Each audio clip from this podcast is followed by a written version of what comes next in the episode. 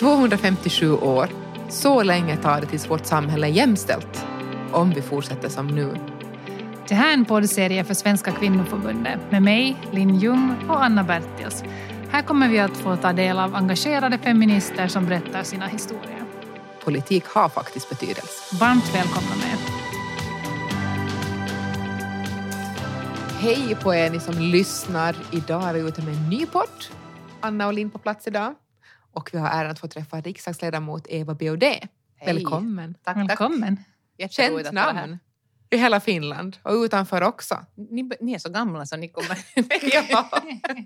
Men det är faktiskt ibland så när jag träffar riktigt unga tjejer, uh, sådana som är min, mina barns ålder, så, Mm. så har de nog kanske inte riktigt någon... Man är inte på kartan Nej. på samma sätt. Men om vi leker att det finns någon som, som lyssnar, hur brukar du då presentera dig?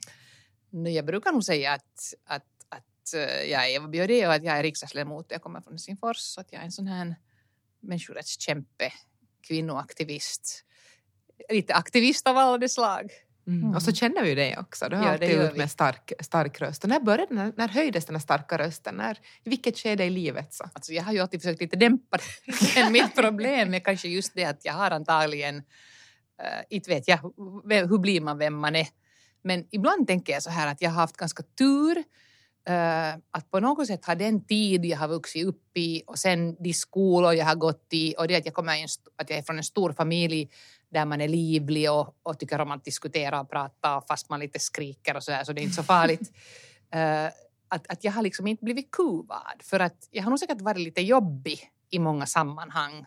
Jag har haft så mycket behov att säga helt enkelt lite i varje stund att vad som är rätt och vad som är fel och hur man måste göra. Så att jag tror att, att jag har nog mycket att tacka för de vuxna som har varit omkring mig att de har valt att liksom försöka liksom ganska varsamt leda mig och inte platta till mig. Mm. Och jag, jag tänker många gånger att det här med Astrid Lindgren har en jättestor betydelse i den nordiska liksom, synen på barn. Eh, mer än vi kanske har insett. Och, och ni kan tänka, ni tänker så långt tillbaka som att jag föddes på 60-talet och det är klart att då blev man lite friare i uppfostran och så här. Men, men också det här att man ansåg att alla barn är viktiga och har en egen röst och en egen person och en personlighet. Så det skiljer faktiskt på jättemånga andra länder hur vi tänker om barn.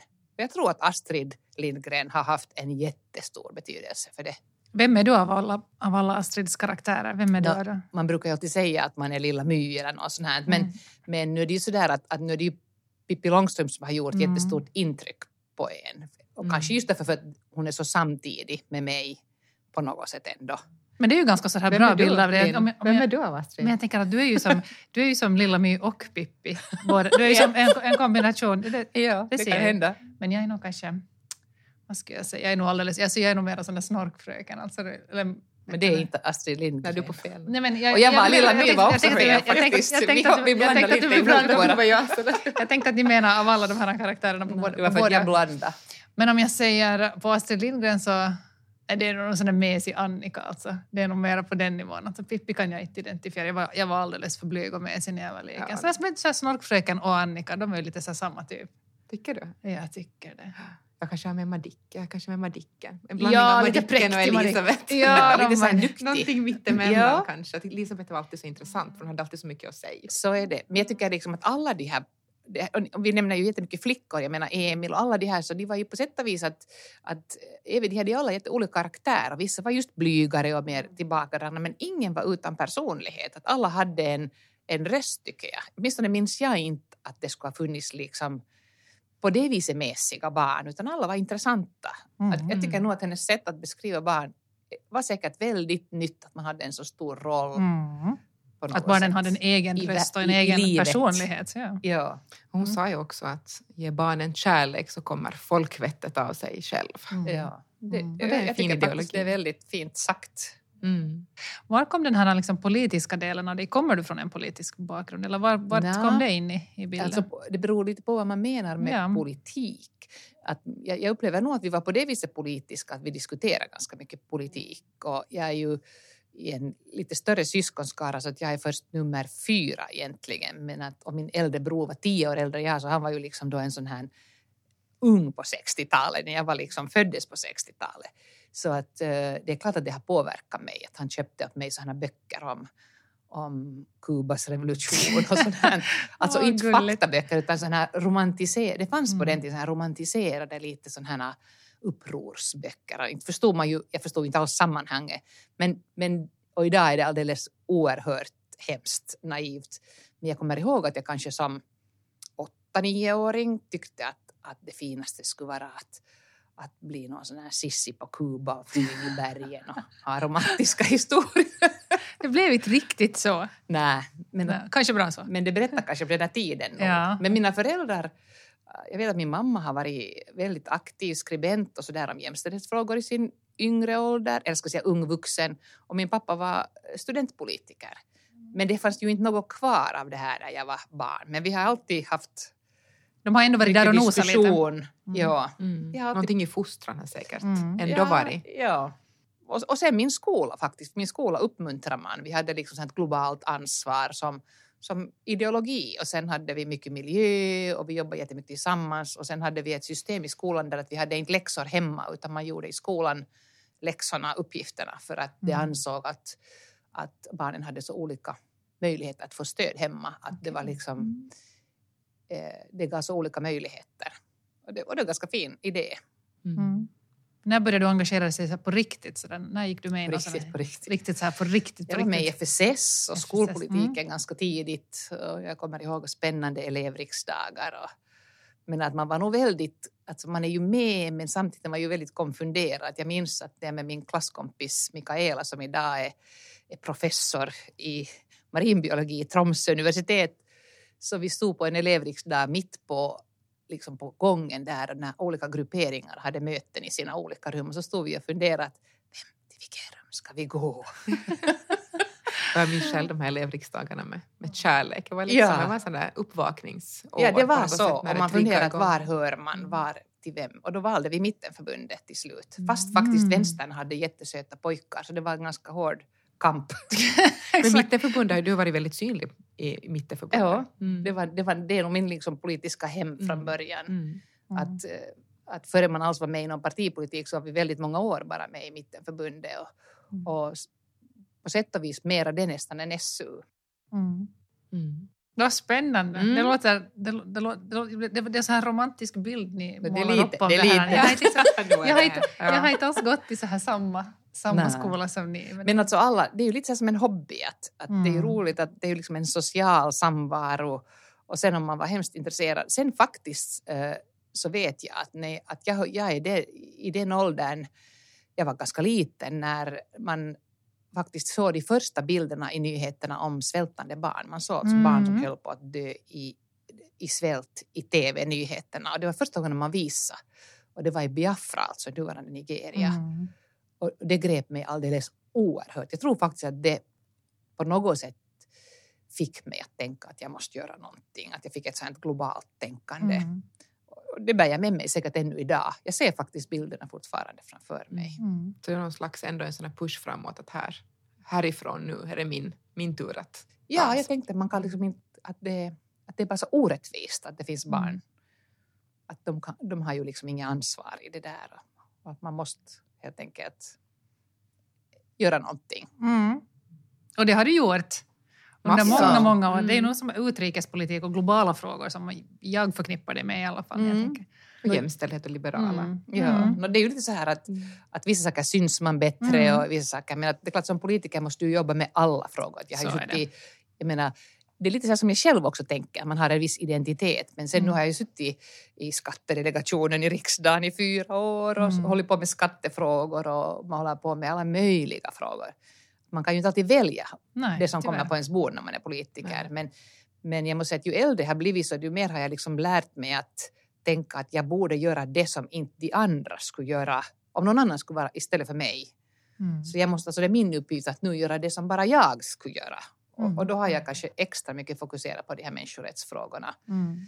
Eh, och nu särskilt mycket jämställdhet, kanske under de senaste åren, men också när det gäller invandring och flyktingar. Mänskliga rättigheter överlag. Det behövs just nu så mycket. Kanske Mm. det är också det. Mm. Mm. Och idag ska vi prata om något som vi har, som vi har valt att kalla för en framgångshistoria eller en framgångsstory. Eller vi är någonstans på väg Ja. mot en bättre framgång. Men ganska optimistiska. Ja, ja. Jag tänkte kvotering är, är Ja. dagens tema. Hur Just ser du, hur, när, när vi säger kvotering, vad, vad tänker du? Nej, nej, jag ju liksom, har varit positivt inställd till kvoter väldigt Mm. länge. Mm. Och det beror ju inte på att jag tycker att det är liksom ett idealsamhälle som skapas, skapas med kvoter, men det är för att, för att jag har sett att, att det är väldigt svårt att föra vidare vissa saker som är på något sätt dolda, när, när den här orättvisan och obalansen är på något sätt fördold för de Mm. flesta människor. De har svårt att se att, man, att det egentligen finns kvoter redan nu. Det är ju det, alltså min idé om att när man säger att man borde införa kvoter för att kvinnor skulle ha större möjligheter, att, eller lika möjligheter ska vi säga, att få till exempel platser i, i bolagsstyrelser eller någonting sånt här, är att, att när man tänker att är idén den att man tror att det inte finns kvoter nu. Men om man tänker att kvinnor och män är ungefär lika duktiga och lika bra, eh, kvinnor är mer utbildade än män idag och så vidare, så, och har nu redan ganska mycket också erfarenheter från höga positioner i olika ställen, så, så måste det ju vara så att man väljer alltså män bara för att de är män. Det finns När det är över hälften Mm. män någonstans så måste den här över hälften vara sämre än potentiella Mm. kvinnor. Alltså de har en manlig kvot, de väljs Mm. bara för att de är män. För att, och det gör man ju inte medvetet, utan det är kanske för att man på något sätt eh, man läser in manliga egenskaper Mm. i sånt som vi är vana att se som ledare. Som kompetenta egenskaper. Ja, och, Mm. och det är kanske först på de senaste åren som vi har lärt oss att hur viktigt det är att, att man i ledarskap inte har en sån här auktoritär idé om ett sätt utan att det behövs liksom många olika slags egenskaper. Att den här kompletteringen är så viktig för att man ska klara sig i en sån här underlig värld som vi har idag när det händer hela tiden nya saker som man har kunnat egentligen förutse. Mm. Så är det ju helt jätteväsentligt att vi har människor som ser på det vad man gör eller på omvärlden från olika perspektiv. Mm. Och då är kön naturligtvis helt klart en sak som delar oss jättemycket fortfarande. Det är faktiskt skillnad på Mm. mäns liv och kvinnors liv ganska mycket ännu. Hur har den här diskussionen sett ut? Om du backar lite och ser att när det kom upp först den här kvoteringstänket och diskussionerna började på, hur det, och så där vi är idag, hur har, liksom, hur har diskussionerna gått? Minns du några sådana här brytpunkter? Ja, no, jag, jag, jag, kanske, jag är jättedålig just på så här eh, logisk, kronologisk följd. Jag kommer aldrig ihåg någonting har hänt. Men, men den har ju varit naturligtvis framme jätte, jättelänge, den här diskussionen. Ni ska tänka, jag är ordförande idag för kvinnoorganisationers centralorganisation som är 110 år. Så att kvinnor har i olika organisationer jobbat för, för kvinnors ställning och för jämställdhet i över 100 år i Finland. Det finns organisationer som är 160 år gamla Mm. och så vidare. Så det är på det viset inte nytt och man blir ganska chockad när man tittar tillbaka på när det finns historieskrivning om de här organisationerna, små föreningar och större, att, att det de jobbar för liknar jättemycket det vad man jobbar. Mm, Det, mm. det är naturligtvis lite annan nivå. Nu har vi ju gått framåt som ni säger, vi är naturligtvis och samhälle Mm. överlag och vi talar jättemycket om det här. Men, men vi har fortfarande jättestora skillnader. Vi har till exempel Europas mest segregerade arbetsmarknad, vilket är ju väldigt underligt. Man förstår Mm. ju inte vad beror det på. Ja, vad beror det på? Ja, det är väldigt svårt att säga, men när vi har undersökt ehm, hur tjejer och killar tänker om sig själv och då speglar det ju oftast hur omgivningen tänker. Att vi har sådana idéer om pojkar och flickor som är väldigt stereotypa och som begränsar, ska vi säga, hur vi väljer eller hur vi kan få välja eller hur andra styr in en.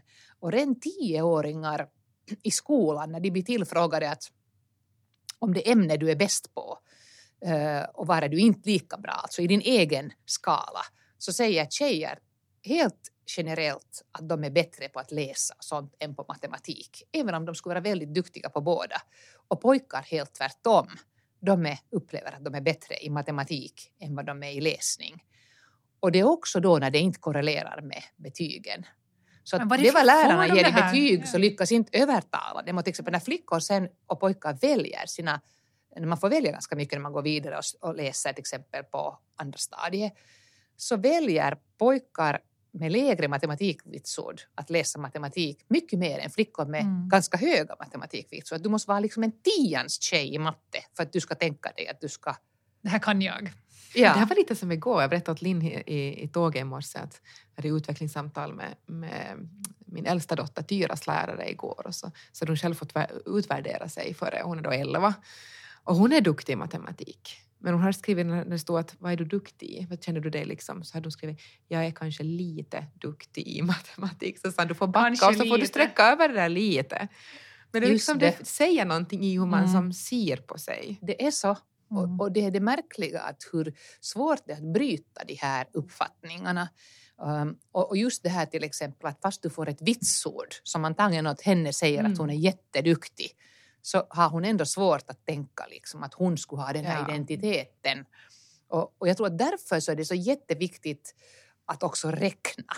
Mm. Att man mm. räknar platser, att man räknar alltså hur många flickor söker dit och hur många pojkar söker dit eller hur många finns det i en styrelse eller hur många ledare. Mm. För att om det inte är ungefär jämnt och jämnt tycker jag inte räcker 40 procent, jämnt är hälften. Mm. Så då är det någonting som har, har gått fel någonstans. Då finns det någonting som hindrar den här mindre delen. Och det kan naturligtvis också gälla pojkar på ett område där som man upplever är för, för liksom kvinnor. Så att, och det är kanske inte deras fel som sitter där just nu, mm. utan det är hemskt mycket. Men jag tycker att det som vi kan göra idag, att vi kan liksom lära oss att, att när du leder och när du är eh, i en organisation, så det, det är liksom en, ett av de här kun, kompetensområden, att du, att du förstår dig på de här könsstrukturerna och vad som, att de finns och att man börjar försöka liksom nysta upp de här trådarna och sen försöker man liksom trycka på där vad det behövs och kanske lite dämpa där vad det också behövs för att, för att få den här jämvikten. Och, och, och jag vet att när du frågar hur det har diskuterats tidigare så det är ju jättevanligt att det diskuterades att, ja, ja, att man ganska länge tänkte att vi måste liksom, vi, vi, vi tränar hur vi skulle kunna bättre som tjejer så vi skulle duga på de här platserna. Men egentligen, och då, och då tänkte man ju ofta att man måste liksom bli som en man. Och till exempel i politiken så har jag, vet, jag, jag känner igen så många gånger när jag har egentligen liksom gått in i den här fällan. Både när jag har valt andra och när folk har förklarat ja, ja, men den där man, av någon orsak så är den där kvinnokandidaten, hon är ju lite besvärlig, hon är ju inte så bra på det här. Vet ni, det är det vanligaste mm. argumentet när man tävlar i slutändan. Man är, lite man är som person lite jobbig som kvinna. Det att kvinnor får ju inte alls vara jobbiga, män är det ju bara, liksom det är bara uh, det är tecken på att man är liksom bara stark karaktär när man är jobbig. Mm. men, men, men det kommer in jätteofta om inte du då liksom kan se de här olika sakerna så då, då, då, väljer du fel. Och jag har varit så många gånger med om att man har, man har valt fel. Också jag själv. Och mm. det är kanske just att man, man på något sätt tänker att det finns bara ett sätt att vara ledare och det är ofta väldigt manligt. Och även om vi har forskning som säger att det här så kallade kvinnliga ledarskapet idag är ett modernare och bättre sätt att leda. Det är när man liksom är mer inkluderande och man är är ganska empatisk, man försöker liksom lyssna in folk och se deras resurser och se olikheter.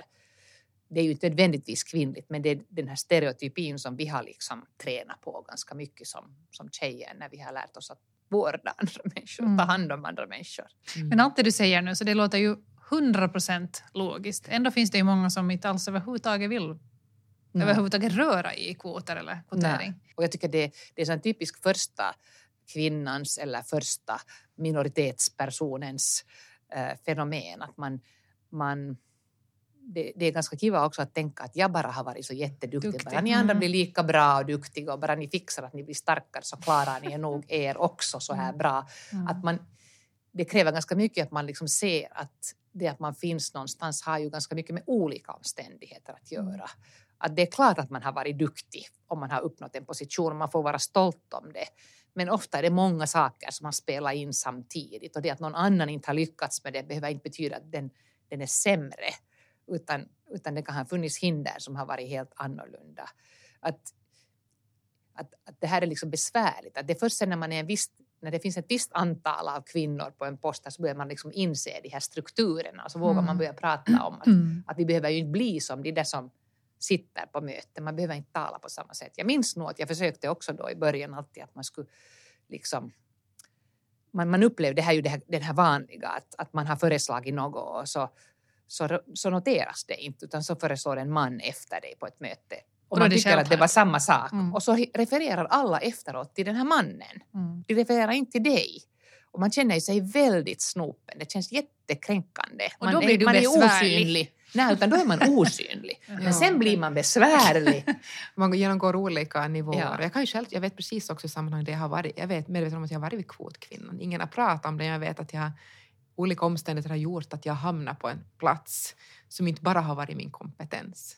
Fast Men du har ju varit kompetent ändå. Jo, jag har ju tyckt att jag har varit här, och jag har liksom varit, men jag har varit ändå medveten om att det finns olika omständigheter som man har kommit in så att- så att att det är inte alla gånger det. bara, Mm. man sitter på Mm. sammansättningen och man har förstått att okej, att nu jag kanske, men då kanske jag också försöka nyttja den och bana väg Men alltså är det dåligt att vara kvot? Nej. Varför är det då, varför, Nej, inte den nej, dåliga nej. men man, har varit medve- man behöver vara medveten om strukturerna kring det, Ja. kanske som Ja. Eva säger. Att Mm. Ibland backa tillbaka och tänka att varför kom jag hit? Vad, är- vad är mitt drag Men, då? men, jag, men jag tycker att det är jätteviktigt att stå ut med att vara Mm. kvotkvinna. Det är lite Ja. som du säger Linn, för att, för att man har ju ändå, det är ju inte så att man är sämre kompetens. Mm. Ofta är man ju extra duktig om man har lyckats. Jag menar, Mm. ofta är man ett fenomen, ofta är man en kärna.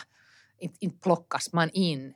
Men det är klart att man plockar lätt in till exempel eh, just en kvinna eh, och vet att hon är kanske ensam där, hon är i minoritet och det är hemskt svårt att kunna ändra på den här liksom Mm. Mm.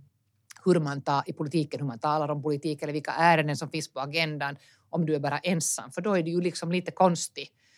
Uh, motståndet kommer ju egentligen först sen när du blir så många att du lyckas förändra sättet att göra Mm. saker. Då får, du en, då får du ett motstånd och då börjar det sägas att räcker det inte nu än med den här jämställdheten? Är ni inte tillräckligt många? Eller hur mycket vill ni ha egentligen? Ska ni ha allt? Ja. Och, sen, och, och, då, och det är då som man känner att, att eh, det kan också kännas då för de som förut har varit i majoritet, kanske då män eller någon annan grupp, Mm. eh, att, eh, att då blir det obalans. De känner plötsligt, för det de är vana med, Att ha 90 procent. alldeles. och, då tycker de, och de har tyckt att det var helt fine, att det var helt jämnt. Så jag tror att alla de här kvoterna, om man sen har det i en lag eller om man bara tänker det liksom, och försöker följa och jobba för det, så de är nog jätteviktiga för de liksom rättar till det som man har som förvränger ens uppfattning om vad som är vanligt eller vad man är van med eller vad som Mm. är normalt. Men du sa här, tänkte en sak som du, som du sa här tidigare just med, med att kvinnor är kanske mer utbildade idag. Nu har vi ju pratat kanske om, om kvoter i, just i, i styrelser. Och, men sen när det kommer till utbildning, att viss, många, no, inte kanske här i Finland, men många utländska liksom, sån här internationella universitet så har ju sådana här kvoter också. Där. Hur, hur, när det kommer till den, att man då, flickorna är kanske lite, lite bättre men blir borttagna. Är det, hur ser du på det?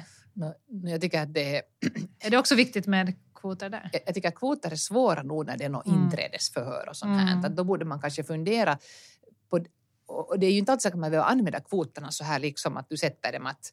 att eh, det är ju inte meningen att man ska ta in liksom en sämre grupp. Nej. Men kanske om det ser ut att, att någon är väldigt underrepresenterad så borde man kanske på det viset fundera i kvoter. Att det, det är någonting som är snett och då borde man fundera till exempel att i ett inträdesförhöret ser det ut så att det är det liksom ren biased du vet, ni frågar det om Mm. sådana. Det är ibland som ni, jag vet inte om ni läser den där, eller om ni brukar göra den här duellen i Husis.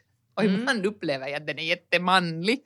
Vet ni, där är alltid Nå, jag säger inte att inte kvinnor kommer vara intresserade av, av idrott, men ibland är det väldigt mycket så här att det är som resultat i idrott och sånt här. Mm. Och, och, och ibland är det sådana områden som jag känner liksom att det är inte alls mitt liv. Jag tänker alltid att okej, varför har de inte tagit något in också som är från mitt liv? Mm. Och jag menar, det kan vara så att man, att, att man frågar på ett visst sätt som gör Mm. att, det, att man klarar sig bättre om man har en, en viss erfarenhet. Och det är klart, om det är relevant för det vad man ska börja studera så är det Mm. naturligtvis helt okej. Mm. Men om det inte är det, att det är kanske mer att fundera på sådana här saker, att om, om det ser helt snett ut så att kan man göra någonting. Och nu tycker jag man har ganska länge varit orolig till exempel för att pojkarnas antal eh, i högskole eh, har, har Mm. liksom varit för låg. Att man Mm. förstår inte riktigt vad det beror på. Och jag tycker att det är intressant var att ibland kan man också liksom plötsligt få ett motsatt resultat än vad man tänkte. Och det här året förstod jag nu när man, hade, när man förändrade inträdesförhören till universitet och la mera vikt på, på betygen från, från skolan och studentbetygen så trodde, jag tror att vi alla trodde att flickorna skulle klara sig, att det skulle vara ännu mer flickor in. Men det lär ha varit så att pojkarna ökar mera. Mhm. Nå, vi vet inte riktigt alla orsaker. Det kan också bero på att pojkarna är i armén och Mm. inte hinner läsa inträdesförare. Nu behövde de inte göra det utan kom in. Just det, Men, precis. men, eh, men jag tycker det är intressant att fundera på sådana här saker i alla fall. Mm, Mm. Absolut, det är där allt börjar. Vi pratade lite här före också om, om börsnoterade bolag och Mm. styrelser. Hur ser det ut? För vi hade lite gamla siffror. Vi, hade, vi trodde att, att det låg ungefär, ledningen på börsnoterade bolagsstyrelser skulle utgöras av 29 till 33 procent kvinnor. Nå, inte, inte hade ni så gamla. Nu, nu, gäller det ju, nu gäller det ju väldigt mycket fortfarande. Det var bara några detaljer som jag tittade för att jag läste faktiskt ganska nyligen en, en, en grej i, i Helsingin Sanomat där man hade kanske lite nyare siffror men nu, nu gäller det fortfarande det vad ni säger. Och jag tycker kanske att det vitsiga är att, att man är jättenöjd och att det har stigit några procent till lite över en tredjedel under de senaste åren och för mig känns det nog fortfarande som jätte, jätte anspråkslösa. Men det ligger alltså kring 30 procent Ja, det fortfarande. gör det. Mm. Men, men jag tycker fortfarande att det, det finns liksom uh, jättemånga bolag som har bara män. 17 företag i börsen i Helsingfors har endast män i styrelsen. Mm. Eh, och sen naturligtvis kan det finnas andra saker också. Unga kvinnor är väldigt underrepresenterade. Eh, där det finns, där var det finns kvinnor och så vidare. Och, det bara, och sen finns det bara till exempel bara 7 procent som har en, en, en ordförande som är, som är kvinna.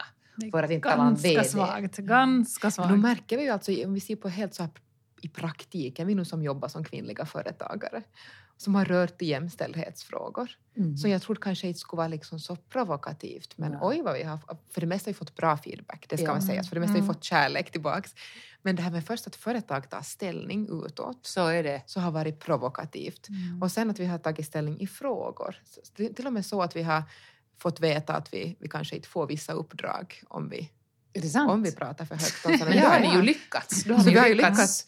Men, men det det är om. intressant att titta på det här för att det är inte bara liksom i siffror utan det finns i, i det praktiska livet också. Mm. Och här är ju kanske... Jo, det hjälper ju inte Ja. kvotering till någonting. Det förändrar ju inte attityder i sig. Utan Men alltså, ni, ska ju, ni ska ju veta det att när vi talar om de här siffrorna nu Mm. som Centralhandelskammaren och de här eh, försöker, eller som samlar, vilket är ju bra att de gör, för det Mm. gör det synligt. Mm. Så man, man kan inte mer säga att nah, det känns inte sådär. Men, men det handlar ju om börsbolag. Så, Så största delen av företagen Mm. i Finland är ju inte börsbolag. Nej, precis så är det. och kvinnliga företagare, det finns en jättestor Mm. andel kvinnliga företagare. Mm. Men väldigt ofta är det ganska små företag. Så är det. Mm. Att man liksom sysselsätter sig själv och kanske någon annan, Mm, eller just till exempel några som gör ihop. Mm. Att, att det är jätteannan karaktär, men, det. men det betyder ju inte att inte kvinnor inte är företagare. Och det tycker jag är Mm. jätteviktigt att komma ihåg.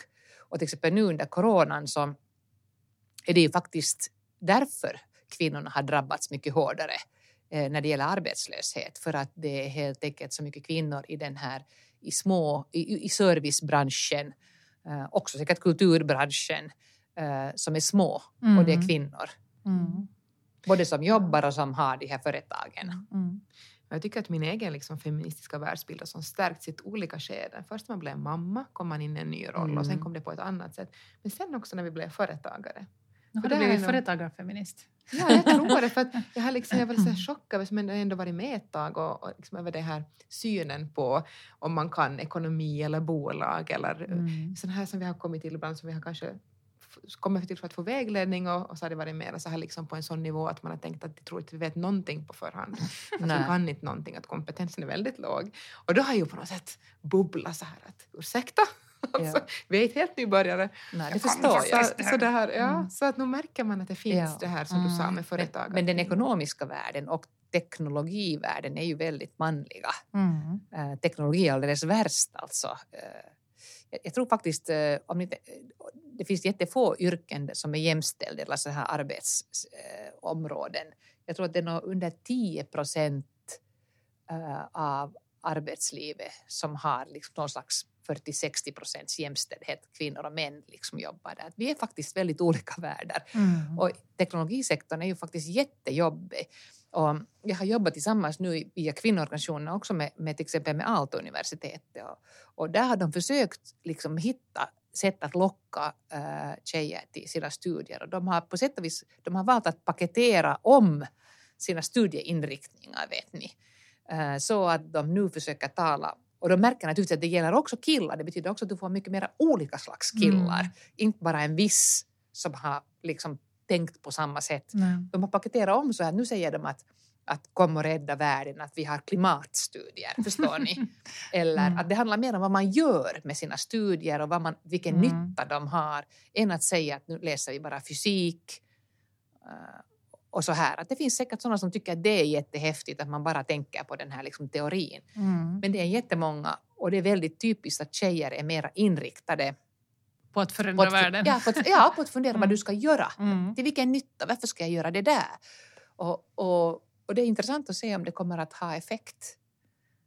Verkligen. Mm. verkligen. Och då tror jag att det är lite samma sak här i företagsvärlden som du säger. Mm. Man har en liksom idé att det är inte kvinnors värld. Men det, och, jag tror att och jag tror att till exempel just kvinnliga företagare inte har gjort sig så synliga. Man har kanske inte valt att gå in i organisationer och sånt. Och det gäller naturligtvis speciellt det vad ni talar om privatlivet. Att, att det är ganska få kvinnor som trots att de är företagare eller ledare ha, kan dela sin, sitt vårdansvar, sin, Mm. sitt vårdarbete Mm. med en partner, med sin man. Och jag tycker kanske, kanske är viktigt att säga man därför för att det handlar ju om vad männen inte gör.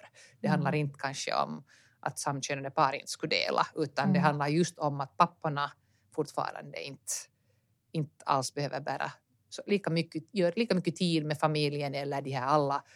Det är ju inte bara ens barn utan det är mostrar och födelsedagar och hobbyer och hela den här logistiken vet ni, allting som har att göra med privatlivet. Jajamän. Den så här Och där är ju kanske så som om man börjar se att det sker en brytning med de här yng- yngre så att säga, att det händer någonting. För ännu liksom, ska vi säga, när jag fick första barnet så var ju det här väldigt starkt runt om, väldigt starkt, när man utpekar ut mammarollen och kvinnan som kanske inte ens som ska ta en jättestor plats. Att det blir liksom på något sätt som vissa, vissa skulle tycka att det känns så fel. Att ska hon ha två roller? Och kan hon vara två? Pappan kan vara två, men kan mamma vara två? Mhm. Absolut. Mm. Och sen tror jag nog också att det är skillnad nu när du har många barn och är Ja. äldre. Ja. Exakt. Man bry sig fall. mindre. Du är hopplöst fall. Du har Ja. redan liksom brutit din väg och visat Ja. vad du gör. Och det är klart att folk också lär sig av det runt en. Nu tror jag att man växelverkar med sin, att de som har varit runt en så börjar känna att det är helt normalt och ser Mm. att det är helt okej. Mm. Och nu har vi ju snart alltså ett kommunalval på Mm. kommande. Var ser du liksom, var, var behöver vi nu mest jobba på de här frågorna som vi har pratat om idag? Jag tror att jämställdhet är lite sådär att man, det är också en sån doldis lite i, Mm. I kommunalval. Och det Ja. intressanta är att när du tittar på kommun, om vi börjar igen med de här antal kvinnorna, så, Mm. så kommunerna är ju faktiskt ganska dåliga. Mycket sämre än rikspolitiken i representationen. Um, av, eh, jag, tror- jag tror av, av kommunstyrelserna så är det bara nå, det finns bara nå 30 procent ordföranden i styrelse, styrelseordförande. sånt här. Det är jättelåga siffror. Samma gäller nämnder. Eh, inte heller representationen så är det, jag tror det är 39 procent i fullmäktige överhuvudtaget. Och ju mindre kommun så desto kämpigare tycks det vara för kvinnorna att få plats. Vad ska vi göra åt det då? Jag tror att det är jätteviktigt att komma ihåg att delvis att när man röstar har det betydelse. Och vi röstar ju fortfarande lite sådär i det stora hela, tyvärr, det har blivit mycket bättre. Men, men fortfarande är det till exempel väldigt typiskt att män röstar på män medan kvinnor röstar på både och. Mm. Så det var slutröstat på Kvinnor män läser faktiskt också både och författare medan Mm. män läser Bara mera män. bara män. Mm. Men, men det har bättrat sig. Jag tror att männen har breddat. Men, men fortfarande är det en skillnad. Uh, och jag tror att, att därför så är det nog viktigt att jag, jag tänker mig så här att förutom att vi röstar också in tillräckligt mycket kvinnor så tycker jag vi ska kräva att männen är intresserade av jämställdhetsfrågor. Att om man väljer en man så måste man också fråga vad tycker han om jämställdhet, vad ska man göra? Vad är det för, och liksom kräva att det är en del av den här kompetensen. Du ska vara intresserad av det här. Och sen naturligtvis när de är valda så ska de se till att de tillämpar någon slags kvottänkande när de väljer ledare för nämnder, för styrelseplatser, för olika organ.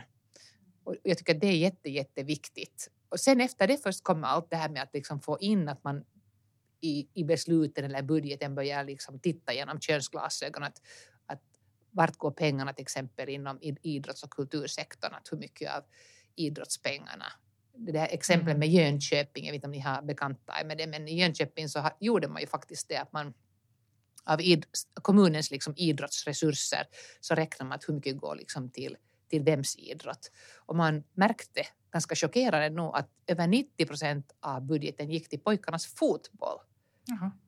Det var ju ganska, faktiskt ganska ensidigt. Specifikt. Men, men de lyckades faktiskt sen när de, märkt, när de helt enkelt när de hade gjort den här jämförelsen så förändrade de det och så blev det jämnt mellan olika och det fördelades Mm. också mellan olika sporter på ett helt annat sätt.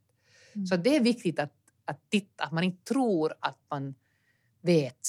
Men det här att våga titta, för alla Mm. vågar men det känns ju obekvämt att få det sedan svart på vitt. Så och det är är där det. man upplever många gånger att den här stoppen är, att man Ja. vågar inte se Nej. det. Men vi Mm. alla lär ju oss i de här frågorna hela tiden. Det är ju Mm. så här att man öppnar nya världar. Att man märker liksom, man tror ju alltid att jo, men jag kan det här och jag vet det här och jag är öppen och Mm. jag Jo, och klampar man ju hela tiden i klaveret. Det är ju det, det, är det viktigaste att minnas. Att också, man är är ju det. själv blind för det här. Så är det. Ja. Och att det är ju liksom alltid positivt om man är beredd att tänka lite om. Mm. Att det att man har gjort någonting, liksom inte kanske tänkt på det förut så, så det är kanske ingen enskild persons fel. Utan, men vi har ganska mycket sådana här idéer och, Mm. och det gäller naturligtvis inte bara eh, kvinnor utan det gäller också olika slags kvinnor. Det finns en mångfald av Mm. kvinnor som har väldigt olika position. Jag menar, vi, vi talar också om till exempel ofta om arbetslöshet bland invandrade eh, människor och invandrade, invandrade kvinnor har alldeles särskilt hög arbetslöshet. Och då brukar folk alltid svara att ja, ja, ja, men att de kan inte språk och de är inte så utbildade för man har den här stereotypin. Men ett faktum är att, att 40 procent av de invandrade kvinnorna har högskoleutbildning. Mm. Mm. Och det finns många orsaker naturligtvis varför de inte hittar till arbetsmarknaden men man, liksom, man ska inte nöja sig med det enklaste Svaret, nej. Mm. nej. och bara ge upp utan man måste liksom gräva lite noggrant. Att ofta finns felet också i det vad vi, vad vi tror Mm. om andra. Så det tittar på sig sina lite skarpare glasögon då inför de kommande fyra åren. Som, Det, det finns faktiskt ganska oss. mycket material Mm. man kan hitta. Och, mm. och kvinnoförbundet har, har ju Mm. jättefina material men så finns det också gemensamma organisationer som just det här KOC, NIKL vi har och, och så har Nytkis som är då partiernas kvinnoorganisationers samarbetsorganisation. Så finns det THL har en fantastisk hemsida med, Mm. med tasa-arvo tieto, alltså kunskap och fakta, en någon slags databank och intressanta bloggar. Så det, det finns en hel del som man kan få liksom lite hjälp om man funderar på att man vill göra någonting som skulle liksom föra jämställdheten framåt. Och det är jag övertygad om att det är Ja. många som vill göra. Och Det vi ska jag också. de Och när man har följt det genom åren, så jag tänker idag som vi pratar om, om de här frågorna nu, så, så känns det som att den här drivkraften din har ju aldrig liksom tynat av, utan den har ju varit liksom lika stark. Vad är Ja. hemligheten bakom det så här till slut? Vad är hemligheten bakom att man liksom Ja, faktiskt ni, håller ja, i? men, ja, men, ni, ni kan titta på er själv i spegeln. Jag vet faktiskt inte. Jag tror nog att... att eh, Lilla My ger sig inte. Ja, men jag tycker enkelt. faktiskt också det är roligt att jobba tillsammans med andra. Alltså det ger Mm. mig oerhörd kraft att få sitta här med er och prata och liksom känna lite att vi, gör, vi är intresserade av samma saker. Och jag tycker det är roligt att jobba med andra människor. Jag tycker det är roligt att jobba med unga människor. Eh, Så det ger mig nog liksom en känsla att, av tillhörighet, att jag får vara Mm. med och påverka. Och, och, och sen naturligtvis blir jag jag ger liksom tio gånger per dag ger jag upp och så blir jag arg tio gånger per dag och så nästa morgon tänker jag att "Nå, men inte kan jag ändå låta bli. Och så inser du väl ändå i någon, i någon mån att du behövs ännu. Det har- finns så mycket Ja, att göra ännu. och så, Ja. På något sätt känns det liksom nog när man tänker på livet och sådär och att, att, att, vad finns man till för? Och jag tänker att, att inte skulle jag heller klara av att någon gång sen Eh, som hundraåring titta tillbaka på mitt liv att jag inte har liksom försökt göra saker bättre och försökt ändra saker som jag upplever att det är fel. Att jag, att jag känner ganska starkt nog för att, att, att ändra. Jag har lite svårt med mitt tålamod. Att jag, jag blir ju naturligtvis jättebesviken när saker inte går tillräckligt snabbt. Det ska bli intressant att se när du sitter där i din gungstol. Att om du var nöjd, om du kunde liksom komma till ro med att du var nöjd med ditt, ditt värv. Eller om kan du tänker... Kanske eller- blir klar. Jag tror nog att du kommer vara mest besviken så att kom jag inte längre. Nej, jag tror att det här med ålder har man nog svårt att fatta. Man har liksom Mm. inbillat sig att man ska bli så klok och bra. Jag Mm. frågade min mamma när hon fyllde 80, min mamma fyller nu just snart 92, men när hon fyllde 80 tror jag att jag frågade då henne att, att, att känner hon sig liksom klokare, klokare nu när jag var så där att jag gick omkring och rev mig i håret, att när blir man klok? Så, vad heter det, så, så skrattade hon och sa att, vet du, att, att det frågar hon sig också fortfarande. Att, att inte När det är så att det finns sig? någon punkt Men samtidigt så tror jag att, att vi kvinnor måste bli kanske ännu bättre på att minnas allt det vad vi har gjort och att vi har samlat på oss jättemycket kunskaper och, och information och erfarenheter och att vi hela tiden använder det och på något sätt kanske hjälpa varandra att påminna att du är ju bra på det där. Mm. När Du är ganska bra, det Eva. själv. Ja, Mm. det är ni också. Det är härligt att få träffas så här. Man får själv energin. Ja, tusen, tusen tack för att du Tack, gästade vår podd idag. Tack så jättemycket och tack för att ni gör det här programmet och för att ni finns. Tack. Den här podcasten produceras för Svenska kvinnoförbundet i samarbete med Svenska kvinnoförbundet i Sörnäs och Svenska bildningsförbundet. Svenska kvinnoförbundet jobbar för en feministisk politik i Finland. Läs mer på kvinnoförbundet.fi eller följ oss i sociala medier. Och kom ihåg att rösta i kommunalvalet. Hej så länge! Hej hej!